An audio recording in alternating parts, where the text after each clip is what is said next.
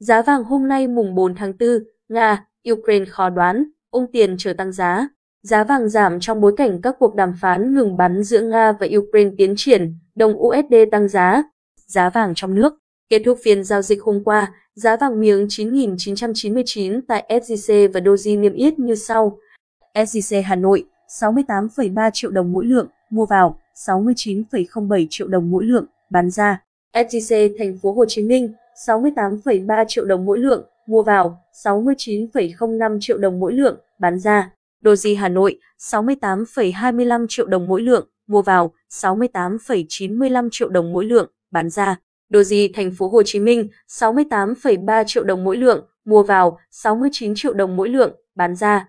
Giá vàng quốc tế Trên thị trường vàng thế giới, giá vàng giao ngay chốt phiên tại Mỹ tăng 4,3 đô mỗi ao lên 1.937,2 đô mỗi ao.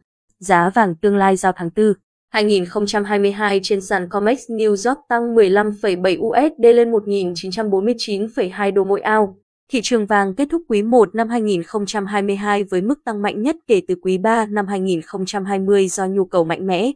Đẩy giá có thời điểm lên mức 2.060 đô mỗi ao. Cục Thống kê Lao động đã công bố một số tin tức đáng mừng là đã có 431.000 người Mỹ có việc làm trong tháng 3, gần với con số dự báo 490.000 việc làm trước đó. Cùng với đó, tỷ lệ thất nghiệp giảm xuống mức thấp nhất trong 2 năm là 3,6%. Tỷ lệ thất nghiệp giảm xuống mức thấp nhất trong gần 2 năm qua và tiền lương tăng trở lại củng cố dự báo Fed sẽ nâng lãi suất thêm 0,5 điểm phần trăm trong tháng 5. Kỳ vọng nâng lãi suất đã khiến vàng suy giảm, vì điều đó khiến chi phí cơ hội tăng cao hơn đối với việc nắm giữ kim loại quý vốn không sinh lời này. Những tiến triển có thể đạt được trong các cuộc đàm phán ngừng bắn giữa Nga và Ukraine có thể làm giảm giá trị trú ẩn an toàn của vàng. Bên cạnh đó, ở suất trái phiếu kỳ hạn 10 năm của Mỹ và đồng USD tăng cao, khiến vàng kém hấp dẫn. Dự báo giá vàng Theo khảo sát của phố Wall, 5 nhà phân tích chiếm 28%, dự báo giá vàng tăng vào tuần tới, 10 nhà phân tích tương đương 56%. Dự báo giá giảm và 3 người tương đương 17%, dự báo giá đi ngang.